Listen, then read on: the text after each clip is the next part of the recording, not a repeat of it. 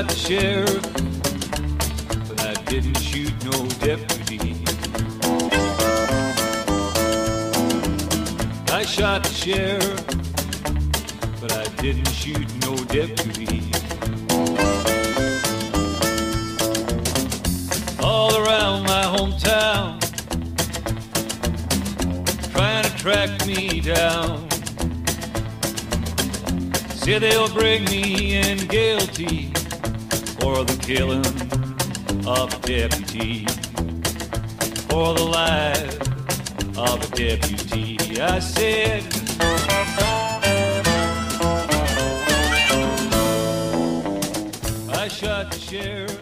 Olá, este é o É Shot the Sheriff, edição 100. Quem diria? Hoje. Uh! Hoje é dia 15 de dezembro de 2020. Este é um podcast feito por profissionais de segurança da informação que tem o objetivo de discutir e comentar os principais assuntos da área. Eu sou o William Caprino. Eu sou o Luiz Eduardo. Eu sou o Nelson Murilo. E esse podcast é uma produção de MJ Podcasts e Comunicações. E, por incrível que pareça, chegamos na centésima edição deste renomado podcast. Quem poderia imaginar? Desde Menos de 9 15 de dezembro de 2006 nós estamos aqui. 14 anos e 6 dias. Olha só, hein? Incrível. 5.120 dias. Depois gravamos a centésima edição. E o mundo não acabou e a internet ainda não parou. Ainda, né? É, Tá cada vez mais próximo disso. E o ano da certificação digital já foi, o IPv6 ainda não decolou. Uhum. O LGPD tá na área. É. E para comemorar, nós temos um convidado especial nesta centésima edição. Não é não? Quem? Quem? Quem? Quem? Um E ao contrário um do outro podcast, não está escrito em lugar nenhum. Ah, não, está escrito sim, né? Tá escrito sim. Em algum lugar vai estar escrito. Olha a cadeira rangendo. Ih, Eita. rapaz. Cadeira nova já veio. Mas ninguém vai apresentar o convidado, caramba. Você, o nosso ué. convidado Ah, especial. O Vai, nosso convidado especial é um ouvinte desde os primórdios desse podcast. E continua nos ouvindo, ou pelo menos ele finge que É. ouve e é um grande amigo nosso hoje. É o Kleber Brandão. Olha Clebia. só, hein? Fala, Clebia. Beleza, galera, tudo bom? Tranquilo, e aí? Boa. Muito feliz de participar dessa edição, né, meu? Você ouviu, você ouviu a gente desde que edição? Ah, cara, acho que da oitava ou nona. Foi Ah, foi oitava ou nona? mesmo. Ah, Ah, então- Ah, então, então É. vamos- Vou chamar tchau, outro, então. Tô, Chama outro. tô devendo umas aí. Ah, ah, mas tá, Não, tá lá no Anchor, é só ir lá. Não, é bem legal, Kleber. A oitava ou nona edição faz mais ou menos esse tempo aí, né? Uns 14 anos atrás, né? E até eu, eu lembro que a gente não se conhecia, né? E, e- e, assim, eu lembro que acho que a primeira vez que a gente teve contato com você, acho que foi num, num GTS. Não sei se você se lembra disso, mas estava eu e o Luiz lá, você nos abordou, né? A gente não se conhecia, se pediu lá, a gente estava dando uns adesivos do, do, do podcast. Você pediu, uma- você falou que acho que trabalhava com, né, com o Rodrigo, Spooker, né? é. Spooker e tal, pediu um adesivo e tal, pegou o adesivo, foi embora, né? Sei lá, você tava meio tímido, não sei. É, Mas-. Lembra disso? Lembro, lembro, cara. O, o- o segurança não é um produto, é um podcast, né? Esse adesivo é, É, clássico. isso daí, cara. Quando a gente fizer mais 15 anos, a gente vai, ou, ou 14, a gente vai, vai fazer um- novos adesivos. É, vamos pensar em outras coisas. E como é que você. Como é que você ficou conhecendo o podcast, Kleber? Cara, foi pelo Spooker. Ele, não sei se já conhecia vocês ou, ou não, como a gente trabalhava junto, a gente sempre trocava muita informação. E aí ele jogou lá no fórum com a galera e desde então eu comecei a seguir, né? Não só o You Shot the Sheriff, o, o, you shot the, o, you, o I Shot the Sheriff, mas You Shot the Sheriff, toda a stack, né? Aham. Do, do, do, do trio. E, e naquela época ali, né? Você tava ali, era. Acho que é BR Connection, né? Exato. E você tava, você tava meio que assim, é, já era bastante. Já conhecia bastante essa parte de software livre, Linux, etc, né? E acho que é ali que você tava meio que, não sei, começando, né, no, no início de carreira, digamos assim, nessa parte de segurança, né? Sim, exato. Eu era um fã da segurança da informação, tinha minhas pesquisas é, não comerciais, vamos dizer assim, mas de fato trabalhar com segurança era estava ali bem no começo mesmo nessa época. E, e aí o que, que você acha que mudou é, na área né, nesses últimos 10, 15 anos aí, desde aquela época lá até hoje? Cara, mudou muita coisa. Acho que desde a da facilidade ao acesso de informação, com conteúdo que, inclusive, vocês é, foram um dos pioneiros, é, até a indústria em si também mudou muito. Né? Então, assim, eu, ah, lá na, há 14 anos atrás, se você me falasse que hoje a gente já está, por exemplo, tendo esse déficit de profissionais de segurança porque o mercado está muito aquecido, eu provavelmente não ia acreditar né? Porque na época não era algo que a gente, pelo menos, vislumbrasse esse crescimento, né? Então, desde surgir N conferências, surgir N empresas, amigos que estavam lá naquela época é, ouvindo podcast, batendo papo no bar, hoje estão tocando suas empresas, é uma coisa que acho que mudou bastante. Então, é, o crescimento que teve, tanto a comunidade de segurança, vamos chamar assim, quanto o mercado, acho que é o que mais me chama atenção. É algo que eu não, não esperava que acontecesse. Deixa eu, deixa eu aproveitar essa, essa, essa resposta sua falando do déficit aí. Você acha que esse déficit se deve a que exatamente? Cara, é uma boa pergunta. Acho que o mercado, a segurança da informação em si ganhou hoje muita importância, é, muito com assim, primeiro com o advento de leis, Carolina Dickman, Marco Civil da Internet, LGPD agora, então é, empresas que antes não tinham essa preocupação tão latente começaram a ter agora e por obrigação estão tendo que buscar profissionais. É, a, a, as big techs também começaram a se preocupar mais, mais com isso. É, eu lembro lá para 2006 era a época que a Microsoft estava começando a mudar esse perfil de olhar mais para a segurança né, e ter um, um sistema de, segurança mais robusto, coisa, coisa que hoje ela já tem. Né? Então, acho que foi um movimento. Foram vários, várias ocorrências, né, várias coisas que acabaram combinando nisso. E aí, é, infelizmente, aqui no Brasil, a gente não avançou muito com tanto treinamentos quanto cursos universitários voltados para isso. Né? Então, uhum. o boom chegou e a gente não estava preparado. Acho que é mais isso. É, mas é, esse fenômeno é mundial, na verdade, né? O mundo inteiro não tem, tem, tem carência de profissional na área de segurança, né? É, eu Sim, acho que um, acho que uma das respostas é essa daí. Eu acho que o eu acho que o mercado não se preparou para a demanda que ia existir. A, a, agora está correndo atrás para tentar formar profissionais. E os profissionais que existem hoje talvez não, talvez precisam de uma qualificação melhor. Estou falando no geral, né? Uhum. Assim, não estou falando talvez da, da, da, elite ou das pessoas mais capacitadas. Estou falando do, de uma maneira geral, né? das pequenas empresas, das médias empresas, dos profissionais júnior e tal. Eu acho que é mais ou menos por aí também. É um pouco da resposta também, eu acho. Sim, faz sentido, total. É, eu, eu acho também que antigamente, não sei, talvez fosse mais simples, né? Tanto que segurança geralmente você pegava um cara de TI, treinava ele um pouco, né? E se ele levasse jeito para coisa, ele dava conta, né? Agora a coisa é muito mais complexa, cê, né? Você tem muito requer, mais portas, né? É, requer mais é gente, é mais gente especializada, né? Não adianta você ter só um cara generalista, né? Você precisa uhum. ter um cara especializado numa coisa, outro em outra. É. É, antes era o cara que era o cara do computador, virou o cara da segurança. E agora já existem muitas vertentes aí, né? Requer, o mercado requer especialização de muita gente. Uhum. Mas deixa eu perguntar um negócio pro Kleber, que é meio que pulou, né? Ah, não. Quem era o Kleber antes do computador? Eu tô brincando, esse é outro podcast. Quem quiser saber disso, ouve lá no Hackers Brasil, que o Kleber já respondeu. Eu queria. Que, a gente queria fazer um polígrafo aqui, né? Pra ver se ele falava a mesma coisa, mas não. É. Ah, Porque vai que ele muda, né? Vai que ele é. fala, não, que ele tava, sei lá, tava no Rio de Janeiro, trabalhava no shopping. É. é. Pedreiro. Pega, pegava onda no com bodyboard, é. Né? É, entendeu? Aí a gente ia achar meio estranho tudo isso. Mas tudo bem. Mas pegando um gancho aí na pergunta do, do William, né? Ou, do Nelson, desculpa. Kleber, o que, que não mudou que você acha que deveria ter mudado na segurança da informação nesses vários anos aí? Cara, acho que na verdade, não que não mudou, mas mudou muito pouco. É ainda o acolhimento para quem está chegando.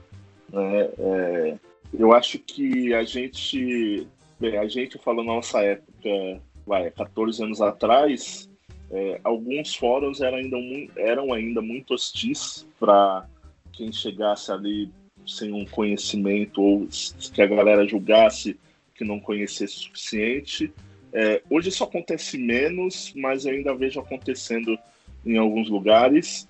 E também algo que hoje me incomoda, que antes incomodava, sempre me incomodou, na verdade, acontecia antes e ainda acontece hoje, é algumas algumas brigas idiotas, eu não sei se por ego ou por defender o próprio peixe ou pontos de vista mais é, egoístas que acabam não prestando atenção ou não exaltando ou dando prioridade para o que é segurança de fato, né?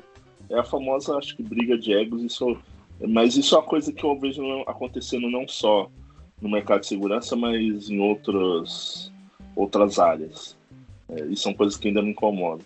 E você acha que essas brigas, vamos chamar de brigas, vai, em outras áreas influencia o, o InfoSec? Isso olhando dentro da organização que você trabalha, né? E acho que isso vale para o William e para o Nelson também. Você acha que outras, outros departamentos que talvez tenham mais ou menos esse, esse tipo de problema chega a influenciar muito o departamento de segurança ou o departamento de segurança é meio que alienado dos outros, apesar de, de se importar com o negócio? Eu acho que não, eu vejo isso mudando também, com toda essa, essa mudança de rumo, né, de antigamente, por exemplo, hoje é, o, o, cara que vende caixa hoje, se ele não se é, se ele não mudar em pouco tempo, ele vai sumir do mercado, por exemplo. É, você trazer isso para o ambiente específico de segurança, segurança começou também a olhar mais para negócio, né? Segurança hoje eu vejo muito mais querendo, mais madura, querendo não de fato ser a controladoria, mas ser uma parceira do, do negócio, explicando, ó, oh, filho, é, eu tô aqui até para usar uma metáfora que o, o meu chefe usou comigo, assim, a gente está aqui para ser o freio do carro de Fórmula 1. Isso não é para parar o carro, mas é para dar segurança para o negócio poder acelerar mais. Né? O difícil é que hoje é, ainda existem áreas, inclusive técnicas, que não entenderam isso. Então, então acabam tentando combater esse tipo de pensamento. Né? Eu não sei se por pessoas que estão mais presas a, a a, a sentimento ou, o tipo de pensamento antigo ou é, resistência à mudança, mas eu acho que hoje quem não, não começar a enxergar isso sendo segurança, sendo qualquer outra área de tecnologia, desenvolvimento, é, qualquer coisa, se não começasse a mudar e entender como parte do negócio, as big techs têm mostrado muito isso, vai acabar saindo do mercado, assim, sendo a ordem natural ali, de seleção natural e acabar saindo do mercado, porque não, não vejo muito futuro para isso num espaço, vou dizer aqui daqui uns cinco anos. Aí, previsões do Kleber no, no podcast, hein? Opa, vamos deixar anotado. Vamos deixar anotado. É. Estamos, estamos é, de olho. Daqui a cinco anos nós vamos verificar. É. Como é que tá isso daí?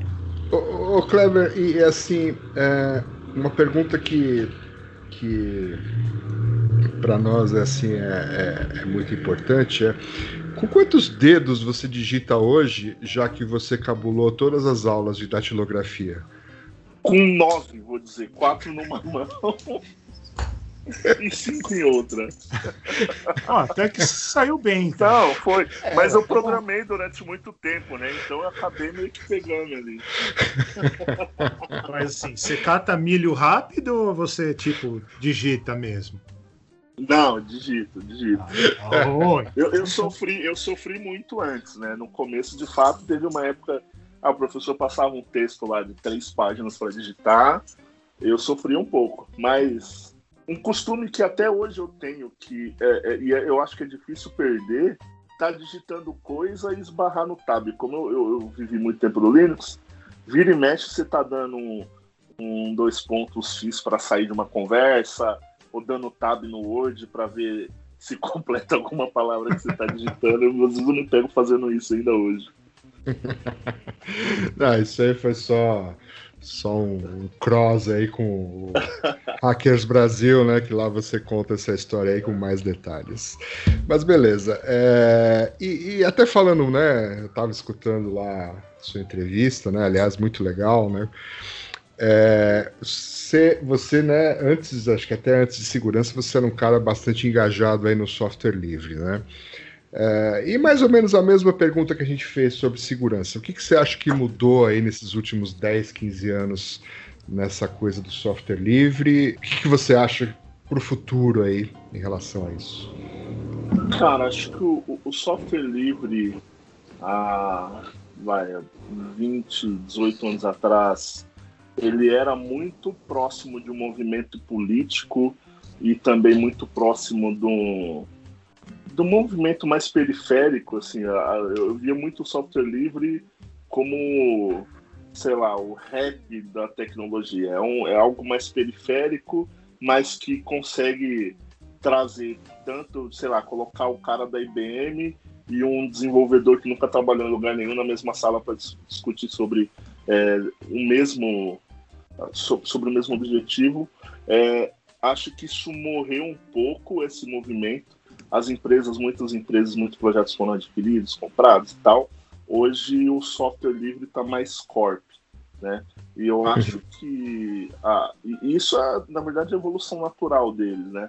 É, eu, eu, isso é o eu vejo diferente da segurança da informação que eu, eu falei que putz, eu não imaginava que a segurança da informação estaria tão grande software livre eu vejo ao contrário, que a gente, ele continua com essa ideologia de liberdade, você poder é, baixar e mudar e ter seu próprio código ali, é, mas também se profissionalizou de uma tal forma que a própria Microsoft está investindo nisso. Né? Então acho que é meio que o, o, sonho do software livre era se tornar tão grande quando ele se, quando ele se tornou hoje. E com todo esse negócio de cloud, por exemplo, olhando para Kubernetes, né, que, que é open source, certo?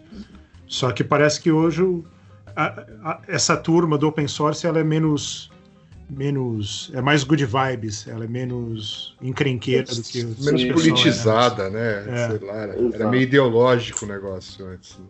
Exato. Muito bem. Então tá, é isso aí, pessoal. É, no, no... Mas o, o, o Kleber, só, só é, para contextualizar assim, quando você fala de software livre, você a sua, a sua experiência maior é com, com Linux ou você também navegou por outros áreas aí? Cara, Linux em si foi onde tudo começou, de fato. Mas, assim, ajudei muito na comunidade norte aqui com, com o Spooker. Uhum. Mexi bastante. É, bem, era. Fazia tradução no Debian, tinha. Cheguei a, a, a, manter um Linux from scratch, acho que foi onde eu mais aprendi, e na uhum. verdade acho que me ensinou muito a sair dessa parte politizada, porque eu também tinha essa, é, essa cabeça mais fechada, né? Uhum. Ah, inclusive não só a questão do software livre, mas aquela briga distribuição, a que eu uso é melhor, a que eu uso não é melhor, cara, quando você cria uma e você mantém, você perde todo esse, esse apego e, e, de fato começa a entender como o sistema operacional assim funciona. Uhum. Então foi mais nessa parte. E aquela, uhum. aquelas brincadeiras em Perl, internet, Apache, as pesquisas alternativas Uhum. que eu fazia. Mas o- outros sistemas você não, você não, não, não chegou a olhar, Ah, tipo tá. BSDs e tal. BSD, eu, eu, eu usei BSD durante mais ou menos um ano, um ano e pouco no desktop. É, brinquei um pouco com OpenBSD também, muito por, por conta de ter mais contato assim, com, com segurança, né? Caraca, você O também usou era- BSD, eu jurava que era só o Nelson e mais uns três caras, meu. O B, o não, S não e o fiquei D. muito tempo, né? não fiquei muito tempo, não. Não, legal. Só para só para entender melhor assim o contexto do software livre, né? Sim, Legal. sim. Beleza. E assim, voltando para segurança, Kleber, a gente tem algumas perguntas. Assim, aqui no, no podcast é tudo improvisado, né? É, mas assim, a gente tinha algumas perguntas prontas que a gente não falou para você, então por isso que você tá nessa saia justa, né? Que vem umas perguntas complicadas de responder, tá? Não, tranquilo. Mas assim, com- nessa parte profissional, né, na- com base aí na sua carreira, o que, que você recomendaria? Quais desafios que você venceu, né? Que é, que, você recomendaria para pessoas que estão então no início da carreira, né? Você já comentou um pouco aí sobre né, que a gente deveria acolher melhor, né, o pessoal que está começando, mas pessoa que está entrando hoje na área de segurança aí, o que que você, que você, sei lá, você gostaria de ter ouvido e você pode falar agora? Olha, o que eu gostaria de ter ouvido hoje que eu posso falar é de fato você prestar muita atenção ali na base, né? Não é segurança não é você, sei lá, invadir o computador ou segurança não é você só proteger esse computador, mas tem que de fato acontecer o que está acontecendo, é, entender o que está acontecendo lá dentro. Então, toda a base de sistema operacional, toda a base de redes, toda a lógica de programação vai te dar é, um suporte que você é, vai conseguir se destacar muito, porque segurança, é, no final das contas, é aquilo que você falou no início. Você pegava o cara que era um sysadmin bom ali, dava um treinamentozinho para ele, ele já virava o cara de segurança. E o sysadmin bom era o cara que sabia de rede, sabia sistema operacional, sabia programação. Ele já tinha toda a base, ele só precisava entender a malícia do ataque para proteger ou para atacar. Né? E, e se, sem saber como é que as coisas funcionam, né? É, assim, você não vai entender o que é um buffer overflow se você não tiver é, o conhecimento básico como é, funciona o sistema operacional. Então é para focar nisso, né? Você não, você não pode abandonar esse tipo de coisa, esse tipo de conhecimento. Ô Kleber, e hoje você está na gestão, né? Você é um cara técnico ainda, mas o, o seu cargo atual você é, é gestor, certo? Exato. Então, e, a, aproveitando o gancho dessa mesma pergunta, quais são alguns desafios ou algum toque que você dá para o pessoal que está procurando emprego, quando assim, o que fazer, o que não fazer, é, mentir no currículo, falar que sabe o que não sabe, ou alguma dica nesse sentido aí? Inglês avançado, essas coisas. Olha, a dica eu- é mentir no currículo. O cara é hacker. É, O cara, é assim, o cara é, é uma contra, contra, como é que fala?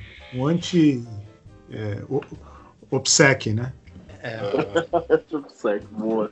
Cara, sinceramente, é, assim, só para embasar o que eu vou falar, eu acho que a gente tem hoje um problema é, que foi causado por esse crescimento muito rápido da área, é que hoje você, por exemplo, encontra é, pessoas que são especialistas, né? Na- verdade, estão especialistas, mas não são especialistas. Estão sêniores, mas não são sêniores porque as empresas cresceu, a demanda é, é, por profissionais aumentou para você manter o cara no cargo e às vezes você acaba é, subindo o, o, o cargo do cara sem o cara estar preparado para isso. E aí na hora de contratar é muito difícil filtrar esse tipo de coisa. E aí, na verdade, o que eu tenho é, percebido e tenho dado muito valor para isso são os profissionais que de fato são transparentes nesse ponto. Né? É, óbvio que quando você está contratando, você também tem que ter essa transparência. Muitas vezes eu vou numa em entrevista de emprego que fala, ah, eu quero um cara que a gente costuma até zoar, eu quero um cara que tenha 15 anos de experiência em LGPD para ser o júnior aqui da empresa, o DPO júnior, vamos dizer assim. É, a empresa tem que ter essa transparência também para trazer o cara para o lugar certo, ainda mais hoje que a maioria dos, das pessoas que você, você vai contratar já estão empregadas. Se você não é transparente com a pessoa, você atrapalha a empresa e pode, inclusive, atrapalhar muito a carreira daquela pessoa, porque ela acabou tomando uma decisão é, de sair de uma empresa que ela estava bem, é, baseado num fato errado, que a empresa não foi transparente para ele falar. Né? Então, acho que no final das contas, independente de técnica tal, é, a transparência, os soft skills que está tá muito na moda hoje, é o que acaba contando. Porque o técnico, hoje você treina, né? Mas esse tipo, essas atitudes é muito difícil você você mudar numa pessoa. Então, se a pessoa não tiver o fit com a cultura, com a cultura da equipe, né, com o modelo de trabalho da equipe, é, acaba atrapalhando muito. É isso aí. Verdade. Verdade. Muito bom. Muito bom. Mais uma pergunta aí, senhores? Ah, eu tenho uma. Não faça, por favor. Ô Kleber, não sei se você vai saber, né? Nessa de perguntas difíceis, é um negócio que talvez você não saiba, mas assim, não... se é que você tenha visto isso alguma vez na vida, você sabe, você tem alguma ideia de quantas latas de cerveja em cima de uma mesa um ser humano voando consegue derrubar numa pulada só? Cara, eu já participei de um protótipo disso, mas a pesquisa, a votação das pesquisas não ficou comigo. Ah, tá. Então essa conta exatamente eu não tenho. A gente vai ter que voltar aí no, no, no, tempo e ver se a gente descobre a documentação disso em algum lugar. Vamos pegar é, a filmagem. Mas tem log, né? Tem vídeo, de repente dá pra gente extrair de lá. É, a gente vai ver. legal, legal, Clever. É, cara, dá pra gente ficar, né, nesse papo aqui. A gente tá, tá até meio formal, mas a gente poderia até estar tá, né, num boteco se não tivesse uma pandemia, né? Conversando aqui bastante tempo, né? Mas já estamos aqui há algum tempinho aqui do podcast. Temos mais um bloco aí que queremos que você participe conosco. A gente vai comentar aí as notícias, etc. Então, primeiramente, obrigado aí pela sua presença, obrigado aí pelo, pelo bate-papo. E você continua aqui com a gente, a gente vai tocar uma música. Em sua homenagem. Em sua homenagem. Oh, obrigado. Então vamos lá.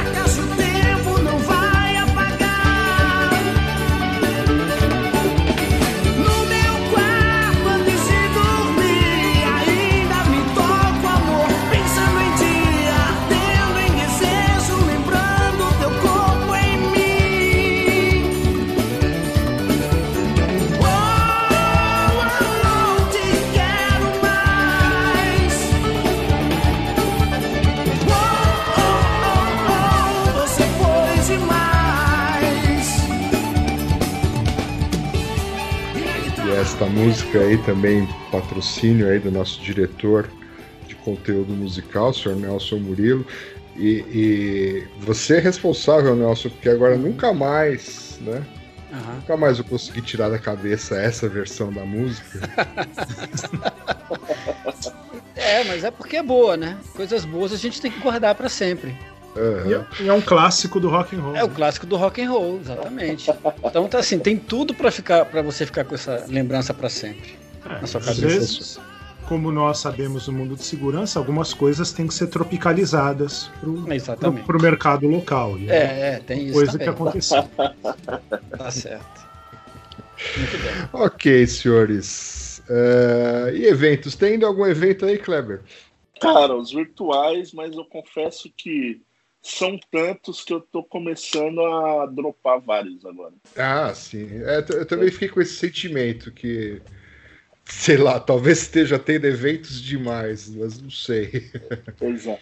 é que nem medo... live, né? É, é. exato. Que nem live, né?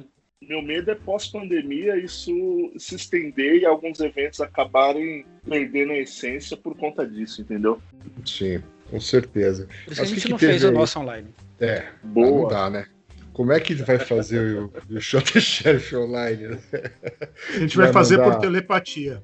É. A gente vai mandar a caixa de cerveja pra casa do cara. Isso, o cara imagina Os anões. que tá uma... é. O cara vai imaginar é. que tá num parque de diversão, vendo uma... umas palestras boas e tomando cerveja. E a Black Hat Europa? É, rolou, não lembro se estava rolando essa semana, se foi na semana passada, se. Não, já rolou. Já rolou, rolou e eu né? não vi nada. É. Ótimo. Então não temos nada para falar, né? Não, temos, temos. Temos a, a CCC. Vocês ah, reclamaram que não sabiam e tal. Eu fui lá, eu fiz uma pesquisa. Olha falei só. com o pessoal lá, falei com o pessoal, e vai ter? Daí o cara falou: você não viu no site? Falei, não falo alemão. Né? Usei a resposta do William. É, alemão eu não falo, né? Não falo, não entendo. Não... Daí eles falaram: não, vai ter sim, e vai ser a Remote Chaos Experience. Esse é o nome da, da CCC deste ano, totalmente virtual. RC3. E paga? RC3. É. Não, de grátis. Pô, legal. Sim. Então, agora vai. saiu um link essa semana, acho que para inscrição, né? É. Eu vi alguma coisa assim, semana. Essa vale a pena, né? Essa vale a pena não dropar. Sim, de fato. É. Mas é naquela é. semana lá também, entre o Natal e o Ano Novo? É. Claro, né? Mantenha a tradição. É, ué. Por que seria diferente? Ah, sei lá, né? Não, tem isso não.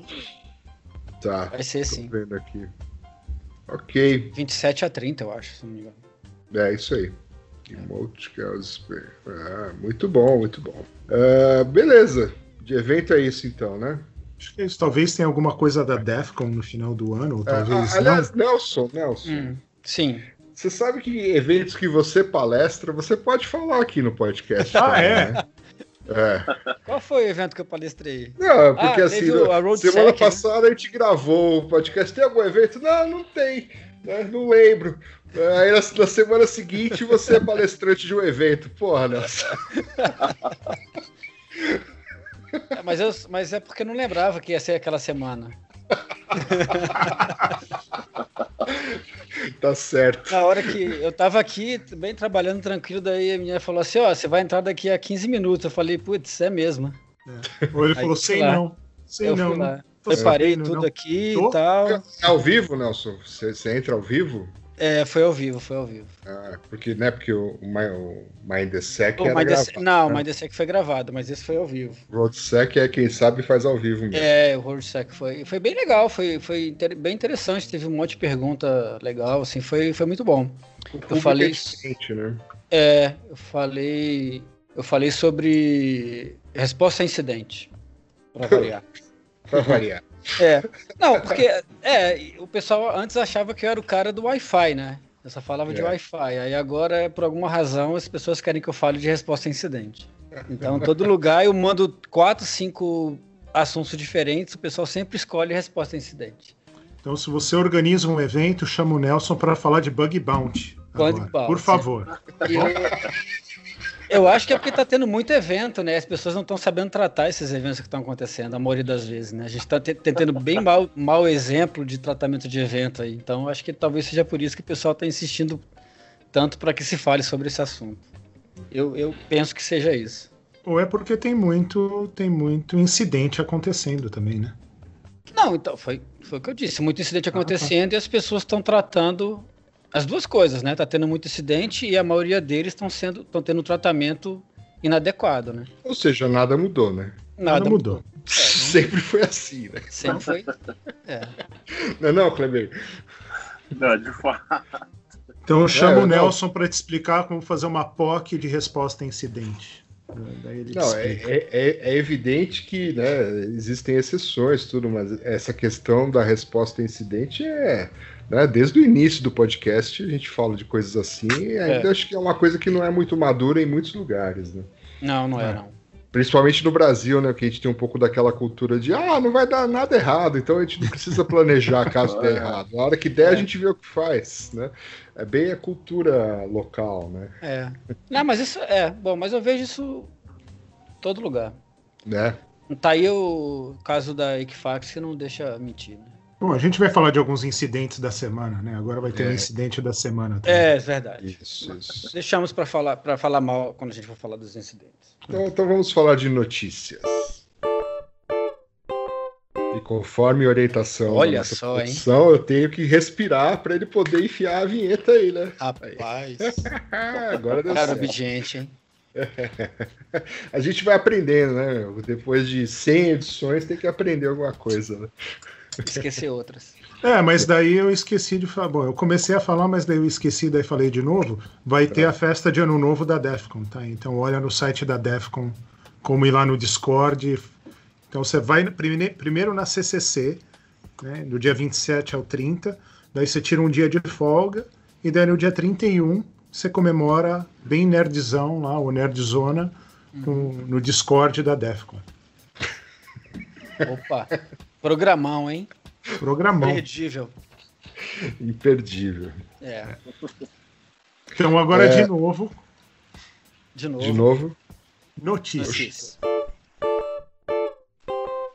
E, e, vai, ter, vai ter receita essa edição? O Kleber, você é, sabe é Kleber. cozinhar? Cara, eu sei, eu tenho, eu tenho algumas receitas aqui, se vocês precisarem. Então, precisamos. É, precisamos. Então, ó, você tem cinco minutos para pensar é. em uma, tá? tá Enquanto bom. isso, já que estamos falando de bug bounty, você viu, Nelson, que agora a Apple tem um programa de bug bounty aqui, ó. Você pode ganhar um iPhone uhum. especial para você poder fazer bug bounty para ele. Você ganha um iPhone, acho que vem até o carregador, meu. Olha só, hein? Nada eu, mudou, eu, então. É, eu. Já, a Apple sempre teve bug bounty, né? Só que eles não pagavam. Até se eu me lembro bem do como é que era o bug bounty deles, era sem pagamento, era só. É, pelo que eu entendi, eles continuam não pagando, eles só ah, vão te tá. dar um, um, iPhone, um iPhone não, mais fácil sim. de hackear. Pagam, pagam sim. Pagam. Ah, é. desculpa. Aí. Já faz um tempo que pagam, sim. Mas, mas antes não pagavam, tá certo? É isso mesmo? Tá certo, é do jeito é, que você gostava. Eles pagam com, é. com um cartãozinho vale presente. É, eles pagam gift, gift na, na loja da Apple. Você pode ir lá no Genius Bar trocar uma ideia. Opa. Eu, eu, eu, não, eu não entendi muito bem esse. Eu li, li, li e não, e não, ah, não normal, consegui então. entender o que. Assim, imagina o seguinte: eu, eu, sou um, eu sou um pesquisador. Aí eu quero descobrir bugs no, no sistema da Apple. É, hardware, software, enfim. No conjunto de coisas que ela desenvolve lá. Aí eu ganho um, um equipamento especial para fazer isso? É, não. Qual é a vantagem? a vantagem é que é mais fácil de você hackear, deve ter porta. Não, beleza, de mas e aí? E Como é que eu reproduzo isso no, na vida real? Eles vão te mandar o telefone, pô. Como é que você reproduz? Você não reproduz. Você usa o telefone que eles vão te dar. Não, mas aí é o telefone. É o telefone normal ou é o telefone. É um telefone vão... com umas coisas a mais então... e também um tele. Calma. Ah. e é um telefone também com. Assim, é antes de ser lançado no mercado. É uma maneira que eles estão incentivando também pesquisadores a não tentar ir no mercado negro para tentar pegar telefone que foi roubado, da, protótipo de telefone que foi roubado ou tal. Eles vão eles vão dar para você antes, ou pode ser não só o telefone, mas pode ser o sistema operacional ou aplicativos, para você tentar descobrir coisas antes de ser uhum. lançada no mercado. Tá. Tirando que o telefone vai ter uns dispositivos que acho que facilitam debugging e coisa desse tipo. Uhum. Foi isso que eu entendi.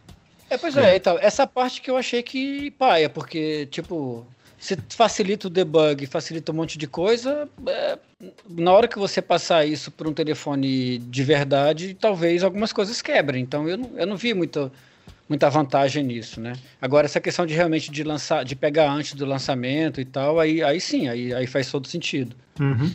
Muito bem. Muito bem. Muito bem. O, Kleber, você tá aí? É, é, o cara que, que gosta do, de iPhone. Kleber tá olhando o livro de receita lá. Ah, tá. Ah, é verdade, verdade. Nós demos a missão. Então, então, vamos falar mais uma notícia antes do Kleber dar uma receita para nós. Olha só. Vamos lá. A notícia da semana, né? O hacking da FireEye pelos malditos russos. Né? Incrível, hein? Bom, o que, que sabemos sobre isso, além do hype aqui? Ah, o, que sabe, o que foi anunciado, e já tem vários blog posts depois dessa notícia que, que a gente compartilhou aí, né? É, parece que a FireEye foi atacada por, um, por um ataca, uns atacantes, um grupo de atacantes bem sofisticados, que a mandado de alguma. Estavam de terno. Estavam de terno. Avança... Ah, ah para ser avançado tem que ser. Ah, tá. Sofisticado. Sofisticados, isso. Uhum. E fumando charuto e tal. Fumando charuto, tomando um conhaque. Exatamente. E usando cartola. É. Parece que eles. E patrocinados por algum país aí que aponta para a Rússia, pelo uhum. menos certo. algumas das notícias, e que roubaram não todas as informações, mas que roubaram umas ferramentas que a, que a FireEye barra Mandiant usa, usam ou usavam nesse ponto para para fazer ataques de para fazer testes de red teaming, né? Simulações de ataque. Então parece que o que eles colocaram no GitHub deles são como se usam essas ferramentas para o pessoal, né, para as organizações, não só os clientes deles, mas um monte de organização por aí, saber quais são as táticas e técnicas do, dos atacantes para se proteger dessas ferramentas. Então, isso é o que se sabe. Mas, como uma consequência disso, que não é da, da FireEye em si, mas que pintou nos últimos dois dias, mas que parece que estão correlacionados, é o ataque da SolarWinds, que é uma empresa que faz uma, uma solução de. Não só uma solução de gerenciamento de equipamentos de rede e outras coisas, né? Mas também eles têm um serviço gerenciado que, se eu não me engano, se chama Onion, né, de cebola, que é para que é um serviço gerenciado que daí é, um monte de empresa usa esse serviço.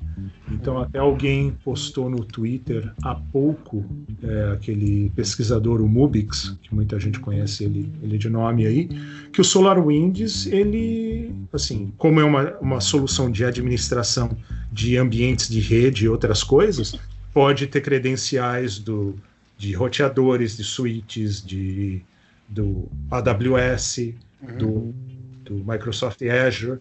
Então, assim, o pessoal é quem usa devia estar tá trocando a senha o mais rápido possível e isso sem levar em consideração que o dano já pode tá, ter feito, né? O, o atacante já pode estar tá no ambiente. Pode estar dentro. Daí, e daí ele chamar o Nelson Murilo para falar de resposta, resposta incidente. É. É.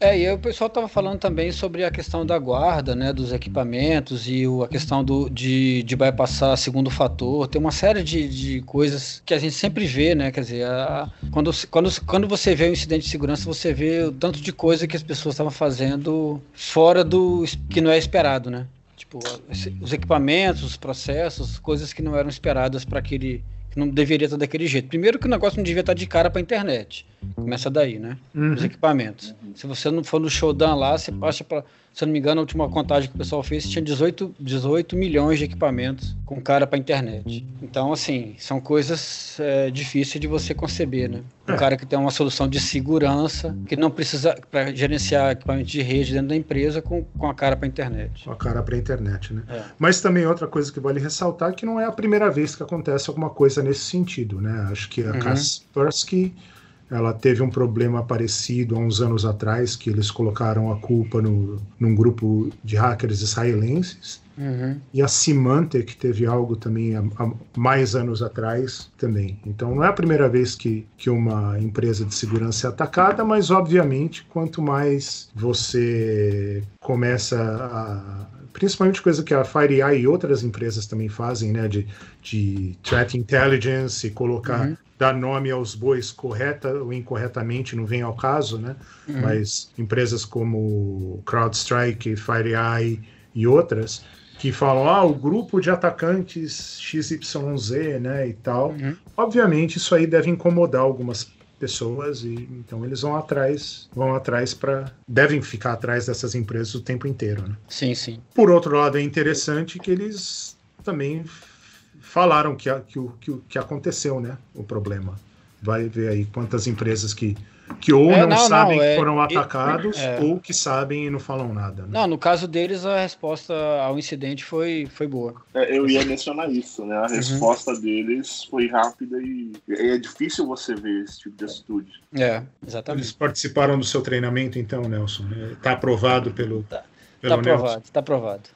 Ótimo. Você vai pôr nos casos felizes? Vou botar, caso... vou acrescentar esse. Até porque a Mandit, a Mandit também tem um treinamento, um serviço voltado para isso, né? Seria. Sim, é o. Se eles não fizessem e depois descobrissem. Sim. O mais triste da FireEye para mim é que fecharam o Hard Rock lá de Las Vegas, né? Ah, então não vai ter mais aquela festa, né? A festa dos. Falando de anões, né? É. pô, aquela festa lá naquela suíte do Hard Rock era épica, pô. Meu Deus. Mas Fecharam? Fechou, mas fechou, fechou, o hotel. Né? Fechou ah, o hotel. hotel. fechou. Ah, tudo bem, mas aí muda de para outro hotel.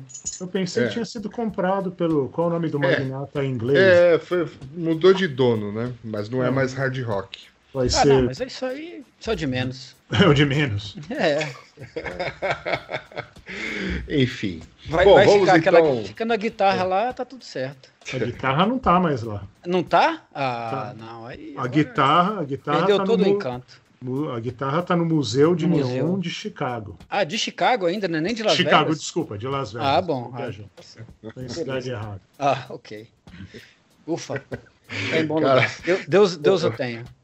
Pô, né, né, nessa, nesse hard rock eu tive uma, uma experiência, como diria, espiritual, assim, cara. Na hora que eu cheguei perto do, daquela memória bilha, lá tinha, tinha uma guitarra Fender do, do Eric Clapton. Eric Clapton, é. Né? Oh, Stratos. Você chega perto daquilo, só tinha um vidro entre eu e ela. Assim, falei, nossa, né, meu? a Com sensação. As cigarro ainda, né? É, então. Você toca guitarra, William? Não, não toco, né? Mas, tipo, né? Porra, Eric Clapton, né? É. O Deus, né? Deus Exatamente, né? É. Deus tocou aqui, né, cara? foi, foi um negócio assim. Fiquei em êxtase ali. Mas vamos então à receita da semana. Exatamente.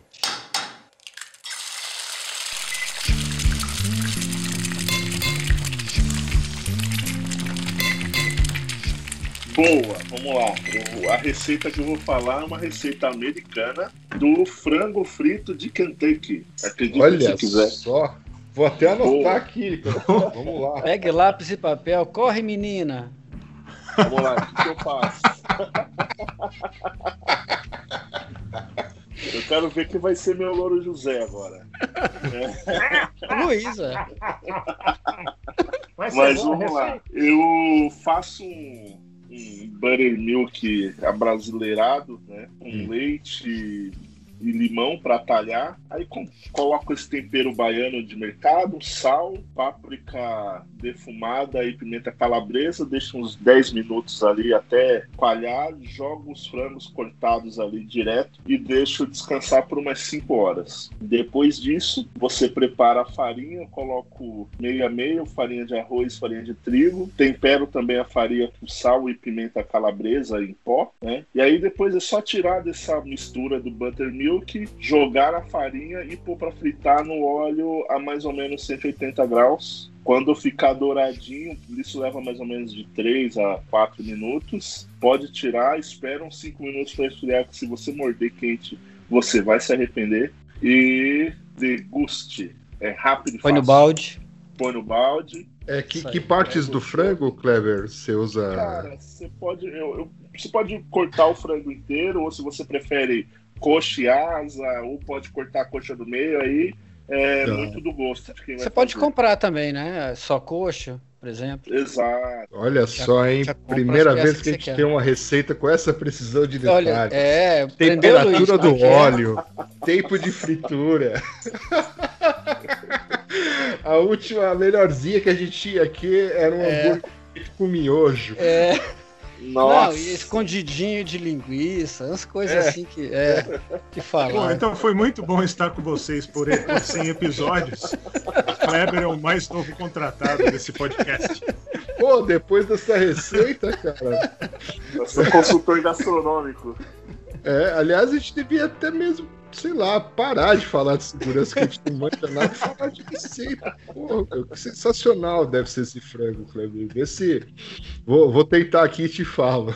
E você faz alguma coisa assim para acompanhar ou é só frita e come? Frita, o acompanhamento é cerveja. Cerveja, cerveja. Molho de cerveja, molho de cevada. É, exato.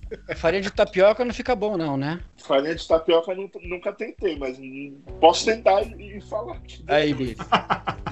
Mas se for, tem que ser, não pode ser a goma. Aí. Então, é, tá é, vendo, Billy? É. tá certo. Agora vai. Agora vai. Então vamos lá, vai mais, mais notícias. Só mais duas aí. Essa daqui essa é interessante, o Nelson vai explicar para nós sobre o AirFi. Os caras criando aqui, deixa eu ver até o que você escreveu. Pesquisador descobre como usar pentes de memória para trabalhar na frequência de 2.4 GHz, né, frequência do Wi-Fi, e enviar dados para fora do computador. Que merda é essa, senhor Nelson é. Murilo? É, na verdade não é nem exatamente o pente, é o barramento, né? Então, assim, o que esse cara ele demonstrou nesse paper aí é como é que ele faz para enviar sinais e. Wi-Fi sem ter uma placa Wi-Fi na Sem ter uma placa Wi-Fi. É. Porque muita gente fala assim: ah, eu vou usar um computador aqui isolado da rede. Então ele vai ter um cabo, mas não vai ter nenhuma, nenhum tipo de conexão é, wireless para não, não, não, ninguém conseguir extrair dado dele. Mesmo que seja contaminado por um malware, por exemplo, não vai conseguir extrair nenhum dado dele porque ele não tá, não tem nenhum jeito de conectar ele é, em nenhum tipo de, de rede sem fio, por exemplo, né? Ou mesmo cabeada, sei lá, o cara desliga até da rede cabeada também. Então dá para ver que tem várias formas de fazer isso. Esse mesmo cara já, já demonstrou como fazer isso usando o, o carregador, carrega, o, esse carregador de, de, de, laptop né, que a gente usa, é, para fazer isso, mas agora ele, ele foi além, né? Ele, ele, ele... Por que, que ele usou o Wi-Fi? Né? Porque ele pode recuperar essa informação com qualquer dispositivo normal. Sim, então, é, ele podia ter colocado qualquer telefone. frequência. Ele podia ter colocado qualquer é. frequência. Por que, que ele escolheu 2.4? Porque é uma frequência que você tem equipamentos que podem fazer isso de maneira simples, né? Então, basicamente, o artigo descreve isso daí. Como é que você faz para o barramento é, gerar ondas nessa frequência e aí você captura esse sinal. Você próximo, captura, tem que estar bem próximo, né? Captura é. esse sinal e aí você pode retransmitir para outro lugar, enfim, pode fazer o que você quiser com, esse, com essa informação aí. Então é uma é, forma eu... de você bypassar o, uma, uma, um equipamento sem placa Wi-Fi. Diga.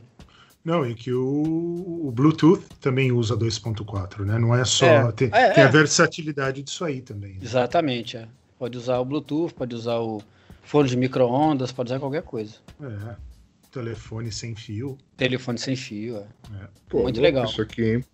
Uhum. É, Mas o, tem o paper todo aqui? Tem, o paper tá aí. Então se junta isso com aquela lâmpada e qualquer outro, qualquer outro jeito que a gente falou aí de cover channel, de é, tá, tá mó filme de ficção científica isso é. aqui, né? Imagina, né? Você faz, depois você faz um filme de hackers usando essas técnicas, ninguém vai acreditar, né? É, é, é isso aí mas é. é. Tudo isso é possível. Como estar seguro? Tá, tem que estar no escuro com tudo desligado. Né? É. Pronto. É, muito legal. Muito interessante. É, e a notícia é fresquinha, né? De... É, é. saiu de, de semana. Hoje. É, é. é, eu vi ontem, eu vi esses dias aí. Muito bom. E mais um aqui também, parecido, não tão parecido, mas é um, um cara que te, faz um exploit aqui no iOS utilizando sinal de rádio, né? É, o Wi-Fi nesse caso, né? Ele, uhum. Isso daí é tem um. Muita gente falou disso há uma semana e pouco atrás, né? Foi, foi a notícia da semana antes da, do ataque da FireEye. Foi o pessoal da, do Google Project One. Eles descobriram como fazer ataque no, no iPhone, né? No iOS. Talvez seja um dos motivos pelo qual a Apple abriu um pouco mais aí de, de trabalhar com, com os pesquisadores, que esse pessoal do Project One, e tem um é, é blog é lá. Zero, não é? Isso, Project Zero, desculpa, eu estou é. aumentando já o. já é outro grupo. É, o outro grupo. É... E eles detalharam muito bem aqui no blog post o que eles reportaram para a Apple, mas eles estão fazendo, eles fizeram o exploit do, do protocolo que a, que a Google, que a Apple usa Wi-Fi, que é como se fosse um wireless mesh, mais ou menos, né? O uhum. AWD de alguma coisa. Isso. Né? Que é o airdrop, é o, né? É um airdrop, na é. verdade, né? Uhum. Então o telefone não precisa estar conectado em lugar nenhum e ele tem lá o vídeo da demonstração e tal, ele consegue, sem que o, sem que o usuário perceba, ele consegue atacar é. o telefone, baixar foto, baixar mensagem e tal. É coisa bem, bem interessante. É. É, e o, e, e o, legal é que se você for olhar alguns, algumas, é, alguns locais onde isso foi publicado, o cara menciona que é, outros times já sabiam dessa vulnerabilidade antes e provavelmente já estavam explorando isso. Uhum. Ele cita uma, uma, uma, empresa de pentest da Austrália que faz trabalhos para o governo australiano, que eles provavelmente já tinham conhecimento desse, dessa vulnerabilidade já eventualmente já estavam explorando isso daí. É, acho que pelo menos uns de seis meses a um ano antes. É. Muito bom. Você acha aquele negócio aí, é, é, essa é mais uma daquelas pro filme, né, cara? É. é. Você vê a, um filme. A outra que a gente falou foi da Alexa. Ah, é, do, do laser na Alexa, laser, do microfone. É, do laser, isso, isso. Verdade. Então, é por essas e outras, né, fazendo gancho com o começo aí do podcast, né, que, que tem um, Tá faltando profissional de segurança, né? Porque, pô, tem cada coisa louca agora. Antigamente era só pôr um firewall, né? Você colocava o firewall, instalava o antivírus, pronto, né? Tá mais ou menos seguro. Agora, meu, pô. Precisava estar nem na rede para os caras entrar, né? É. Você não precisava nem de firewall, você botava um TCP wrapper. É, então.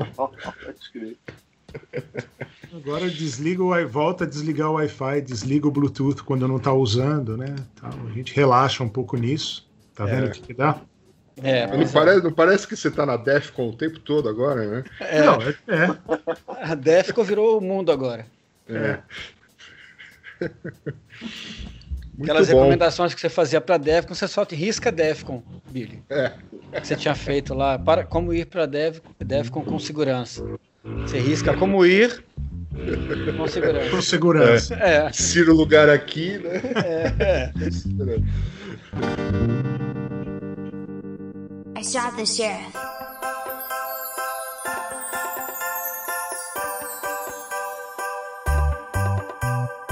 Bem, senhores. Acho que é isso para edição 100, né? É. É isso aí. É, Bira, então suas palavras finais. É. Cara, queria agradecer vocês. De fato, para mim hoje é como se eu tivesse um sonho realizado. Desde aquela primeira edição que eu ouvi, estar tá aqui presente com vocês hoje para mim é um prazer que eu não sei nem como descrever. Espero que exista mais 100, 200, mil episódios desses. Vou sempre ouvir, não só por gostar do, de fato do, do podcast, mas também por ter os três como amigos. Né? E, meu, sucesso. Sucesso sempre. Muito obrigado. Muito obrigado. Para você obrigado. também. É. Continue sendo profissional de segurança e o cozinheiro que você é. Exatamente. Oh, valeu. Sempre caprichando nas receitas, em descrever as receitas de maneira precisa, objetiva. É isso aí, Kleber. Tamo junto aí. Acho que você, você foi escolhido a dedo aqui para estar nessa edição, mas, né? Tem muitas outras pessoas, a gente tá, tá com, pensando aí em de vez em quando chamar alguém e tudo, mas o primeiro nome que vem em mente aqui foi você, até porque você é um dos nossos ouvintes mais antigos, né? E, e, e a gente acompanhou aí, né? Todo, todo o seu crescimento aí profissional, etc. Tamo junto aí desde então e continuamos aí nas próximas centenas de edições. Exatamente, Boa. enquanto durar a pandemia. Isso aí. Enquanto o xerife viver, né? Exatamente. É isso aí. Então, beleza, senhores. Para entrar em contato, acho que ainda tem um e-mail, não sei tem se um vai funcionar. Né? E todas aquelas coisas lá. Twitter, etc e tal, ou é alguma palestra de resposta a incidentes que o isso. Nelson Murilo esteja dando. Exatamente. Ou Bug Bounty, isso. Ou de Bug é. Bounty. Ou de SOC. SOC é comigo, pode deixar. Ah, é com você, tudo isso. bem. Então. E a gente volta em 2021, que essa vai ser a última edição do ano, que a gente também, né, precisa ir é. na CCC virtual, é. etc, e Natal, essas coisas aí. aí. Mas no comecinho do ano estamos de volta aí. Obrigado a todos que nos ouviram aí nos últimos tempos, aos novos ouvintes, e a gente espera, né, é, manter aí a, as piadas, as piadas não, não. de tiozão, as receitas e algumas notícias, né? Exatamente. Exatamente. Falou, até mais, senhores. Então, Falou, obrigado. Natal, bom Falou, novo, tchau, tchau. tchau. Obrigado, tchau, tchau. tchau, tchau.